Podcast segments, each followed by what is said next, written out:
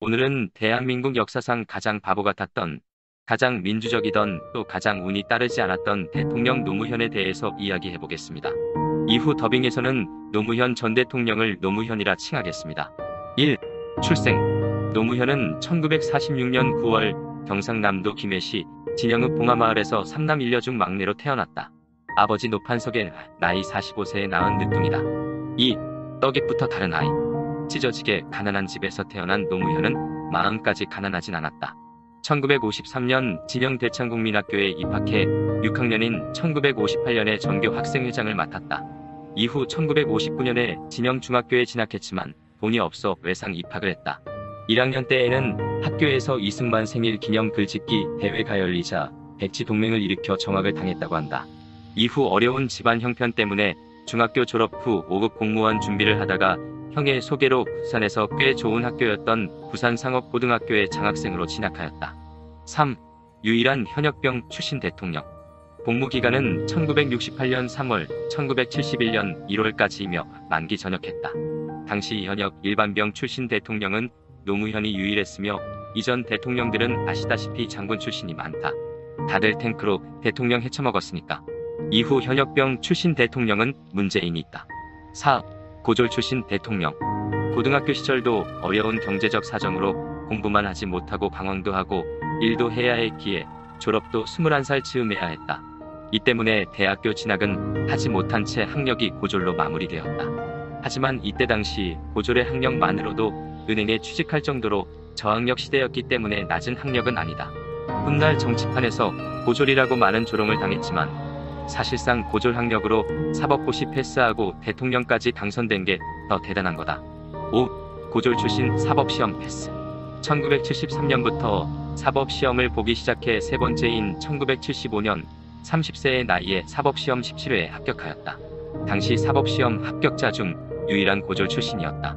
7기 연수생으로 사법연수원에 들어가 60명 중 47등으로 수료하였다. 드라마틱하게 수석 졸업은 아니라서 더 인간적이다. 노무현은 돈을 벌 수 있는 변호사를 희망했지만 형과 어머니의 권유로 판사 임용을 신청한다. 하지만 훗날 노무현은 회고록에서 판사 시절은 자신에게 맞지 않은 일이었다고 했다. 6. 잘나가는 변호사. 대전지방법원에서 7개월간의 판사 생활을 하다가 경제적인 문제로 사임하고 1978년 5월 부산에서 변호사를 개업했다. 조세 전문 변호사로 소위 잘나가는 변호사였다. 한마디로 승률이 높아 돈 잘 벌었다는 이야기다. 이후 돈 되는 업무라면 다 하다가 주변에서 욕도 많이 먹었다. 영화 변호인에서도 볼 수 있듯 초창기 법조인 노무현은 돈을 쫓는 속물 변호사로 나온다. 여기서 잠시 구독과 좋아요 누르는 시간을 드리겠습니다. 7. 속물 변호사에서 인권 변호사로. 1981년 우연히 김광일 변호사의 부탁으로 변론에 맡게 된 불임 사건을 계기로 인권 변호사의 길을 걷게 된다. 노무현은 불임 사건의 변론은 맡았지만 이름만 올려두고 크게 신경 쓰지 않았었다. 재판에 들어가기 전까진 치기 어린 젊은이들이 사고를 친 것쯤으로 생각했다고 한다. 그러나 피해자 중 한 명을 면회하는 과정에서 고문 흔적을 발견하고 그때부터 이 사건에 미친 듯이 매달렸다고 한다. 아마 굉장히 빡친 것 같다. 형사님들한테도 내 잘못한 거 다 얘기했습니다. 내 진짜로 잘못했습니다. 내 앞으로 잘못 안 하겠습니다. 앞으로 잘하겠습니다. 진짜 잘하겠습니다. 엄마.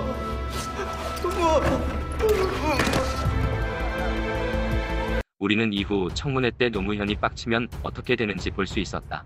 피해자들의 회고에 따르면 거의 본인이 피고인이 된 것처럼 열성으로 나서서 변호를 했고 고문 사실을 폭로하기도 했으며 때로는 감정을 주체하지 못하는 모습을 보이기도 하였다고 한다. 여기 막히는 국민 피고인들 모두 피고인이 아니라 이 부당하고 폭력적인 공권력의 피해자입니다. 개인적인 생각으론 이때부터 노무현은 누구를 변호하는 인생에서 누군가의 억울한 인생을 대변하는 삶을 살았다고 생각한다. 8.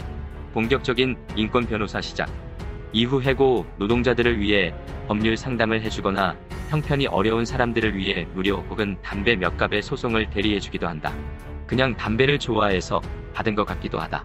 이 시절 노동법률사무소를 운영할 때 만나서 의기투합한 사람이 문재인이다. 한 가지 더 놀라운 사실은 한 변호사 사무실 친구가 둘 다 대통령이 된 것은 전 세계적으로 없는 일이다. 노무현은 노동자와 시위를 같이 하고 최루탄도 함께했다. 이 때문에 검찰은 그를 구속하였고, 안기부는 변호사협회에 압력을 넣어서 그의 변호사 면허를 강제 정지시키고 직업을 가지지 못하게 하는 등 압박을 가하기 시작했지만 노무현의 길을 꺾을 순 없었다. 예나 지금이나 지저분하게 괴롭히는 건 변하지 않았나 보다. 9. 정계입문. 검찰의 괴롭힘과 외압을 받으며 인권 변호사 활동을 하는 노무현을 주목한 김영삼의 제의로 통일민주당에 입당하여 1988년 4월 제13대 국회의원 선거에서 부산 직할시 동구에 출마해 당시 실세였던 민주정의당 허상수 후보를 꺾고 당선된다.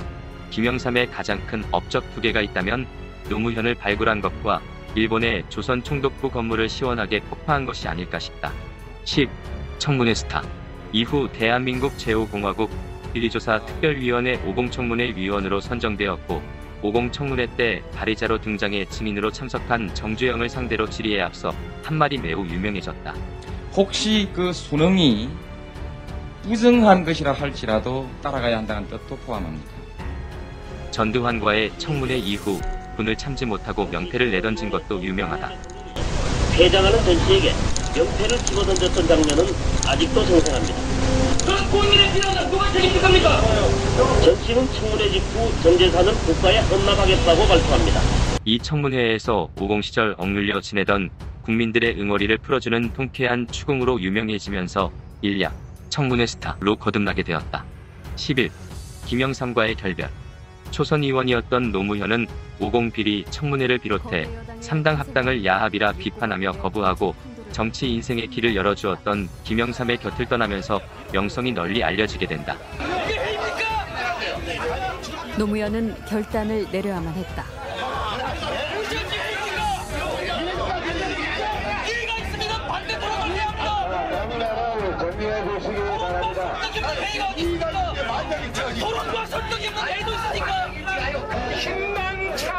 그리고 통일민주당을 탈당하고 꼬마민주당으로 입당하면서 대변인과 부총재를 지냈다. 김영삼의 가장 그지같은 업적을 뽑자면 3당 합당을 한 것이 아닐까. 12. 낙선 그리고 또 낙선. 임기 종료 후 1992년 3월 제14대 국회의원 선거에서 민주당 소속으로 부산 동구에 재출마했으나 재선에 실패하면서 낙선하였고, 1995년 제1회 전국동 시지방선거에서 민주당 부산광역시장 후보로 출마했지만 이 역시 낙선했다. 또한 1996년 제15대 국회의원 선거에서 민주당 소속으로 서울 종로구에 출마했지만 이명박, 이종찬 등에 밀려 3위로 낙선했다.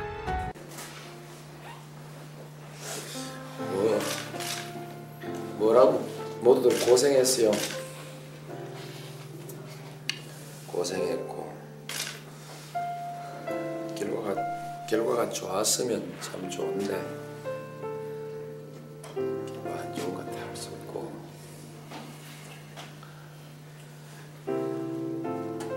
근데 우리보다 우리가 겪은 이런 것보다 더 참담한 일들을 많이 겪으면서 살아요. 훨씬 더 참담한 일들 다 겪고 또 일어서고 그렇게 하는 거예요.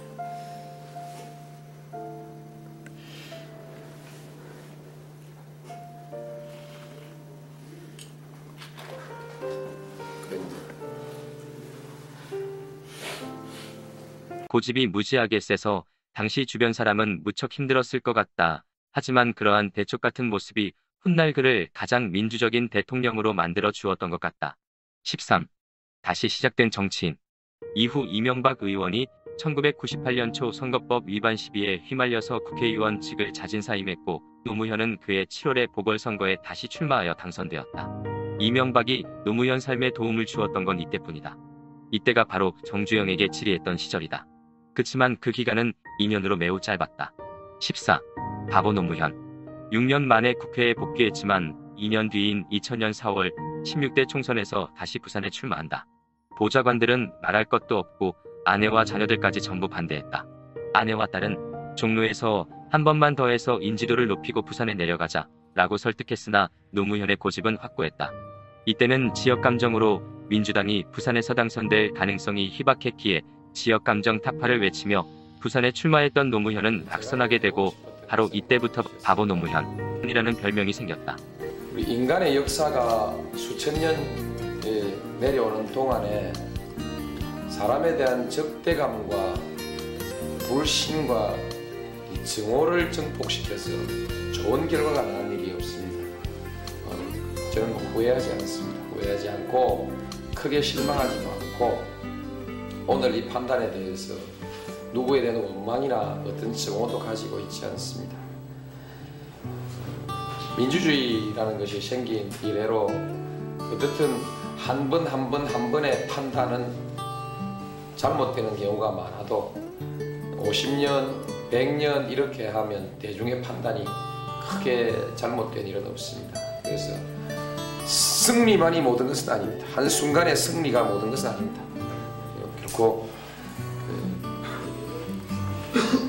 결코 큰일이었다고 생각하지 마십시오.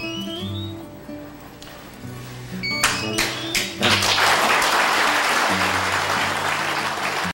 15. 장관 시절 노무현. 제16대 국회의원 선거에서의 낙선 이후 김대중 정부에서 2000년 8월부터 해양수산부 장관을 8개월 동안 역임했다.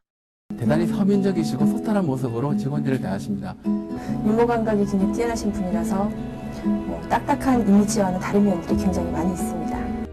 탈권위주의를 중요하게 생각했던 특유의 성격으로 장관에게 주어지는 특별 대접 같은 의전도 모두 없앴다고 한다. 장관 출근 시간에 맞춰서 현관에 수의장과 비서진이 대기하고 있다가 관용차가 도착하면 수의장이 거수경례를 하고 차문을 열어주던 관행도 중단시켰다고 한다. 또한 지방 출장에서 지역 공관장이 좋은 차를 빌려서 마중을 나오던 관행도 못하게 했다고 한다. 16. 돌풍의 민주당 대선 후보. 2001년 12월 16대 대선 출마를 선언하고 경선 레이스에 참여했다. 하지만 이때 노무현은 행정 능력이 검증된 정치인은 아니었고 당내의 다른 대권주자에 비해 인지도가 낮아 지지율은 미미했다. 이때 민주당 내 경선에서 바보 노무현 돌풍을 일으키며 이변의 민주당 후보가 된다. 경선 당시 상대는 이인재였는데 이겼다. 노무현은 불사조를 꺾은 남자다. 우리가 어떻게 만들어갈까? 조선건국 이래로 600년 동안 우리는 권력에 맞서서 권력을 한 번도 바꿔보지 못했다. 비록 그것이 정의라 할지라도, 비록 그것이 진리라 할지라도 권력이 시간은 말을 했던 사람은 또는 진리를 내세워서 권력에 저항했던 사람들은 전부 죽임을 당해 그 자손들까지 멸문지화를 당해 때가 막히겠다. 600년 동안 한국에서 국위영화를 누리고자 하는 사람은 모두 권력에 줄을 서서 손바닥을 비비고 권력을 좌대해야 했다.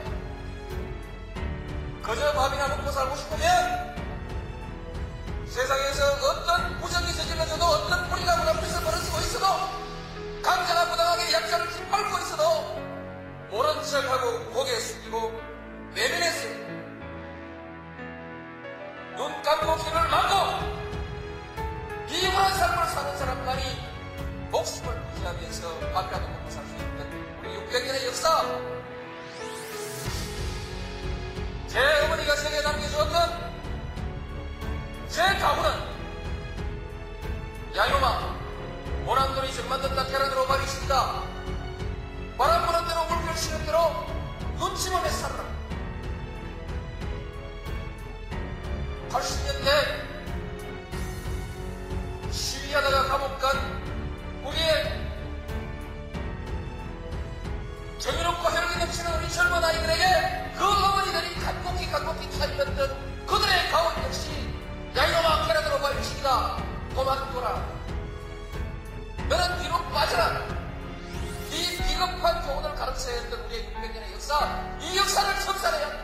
권력에 맞서서 당당하게 권력을 한번 쟁취하는 우리의 역사가 이루어져야만이 이제 비로소 우리의 젊은이들이 따뜻하게 정의를 얘기할 수 있고 떳떳하게 우리에 맞설 수 있는 새로운 역사를 만들어낼 수 있다. 이때 처음으로 문재인과 유시민을 비롯해 훗날 노무현 정부와 문재인 정부에서 비서관, 실장으로 근무하게 되는 많은 사람들이 모인다. 17. 기적의 대통령 당선. 본선에서는 한나라당의 이회창 후보와 맞붙게 되었다. 제가 김대중 대통령과 국사를 함께 나눈 일은 있지만 부정부패를 함께 나눈 일은 없습니다. 노무현 측은 낡은 정치 청산, 새로운 대한민국 건설, 행정수도의 충청권 이전 등을 공약으로 내세웠고 이 정권 들어와서 대통령의 아들까지 관련된 부패, 부정부패가 아주 극성으로 국민이 아주 좌절을 했습니다. 이회창 측은 부패 정권 심판, 정권 교체 등의 공약을 내세워 치열한 접전 양상을 보였다. 대법관 출신 이회창에게 경험이나 연륜 등으로 모두 열세였지만 이회창 아들의 병역비리 문제로 전세가 역전되는 듯했다. 하지만 지방선거에서 민주당이 참패하면서 분위기는 이회창 쪽으로 다시 흘러가게 되었고 알 수 없는 양상으로 흐르기 시작했다. 자, 나왔습니다. 아하, 12대 3입니다. 한나라당의 광역단체장 12곳을 차지할 것으로 예측이 됐고 민주당은 3곳만 차지할 것으로 예측됐습니다. 이때 노무현 후보는 당시 2002 한일 월드컵으로 인기가 올라간 정몽준 후보와 단일화를 하기로 했고 여론조사 결과에 따라 단일 후보로 추대되었다. 노무현 후보가 단일 후보로 단일화 이후 여론조사에서 이회창 후보를 앞서며 무난한 대선으로 치러질 것을 전망했지만 대선 전날 정몽준 후보가 노무현 후보에 대한 지지를 철회했다. 이때 뉴스 보던 사람들은 전부 모여 시벌을 외쳤다. 언론은 대대적으로 보도하며 노무현의 폐색이 짙어진다고 보도했지만 이때 노무현 후보가 직접 정몽준의 집으로 찾아갔지만 매몰차게 문전박대를 당하는 모습이 공개되면서 연락에 분노한 사람들이 투표장에 쏟아져 나오면서 전국 투표율 70%라는 놀라운 기록으로 노무현은 48.9%를 얻으면서 46.6%를 얻은 이회창 후보를 2.3% 57만여 표 차이로 근소한 차이로 꺾고 제16대 대통령으로 당선되었다. 9시 반에는 당선 유력에서 당선 확실로 굳어집니다. 10시 반 두 후보가 당사의 모습을 드러냅니다. 하여튼 그냥 참 좋습니다. 이로써 대한민국의 민주당계 정당에서 최초의 영남 출신 즉 지역주의를 타파한 최초의 대통령이 되었다. 이제 대화와 타협의 새로운 시대를 열어나가도록 언제든지 대화를 제의하고 또 어려운 일이 있을 때 도움을 청하겠습니다. 마음을 열고 항시 대화하면서 국민을 위해서 함께 힘을 모을 수 있기를 기대합니다. 여러분 대단히 감사합니다. 비로소 노무현의 시대가 열린 것이다. 18, 18. 문재인과 노무현. 한 연설에서 노무현의 한마디로 노무현이 문재인을 어떻게 생각했는지를 설명해준다.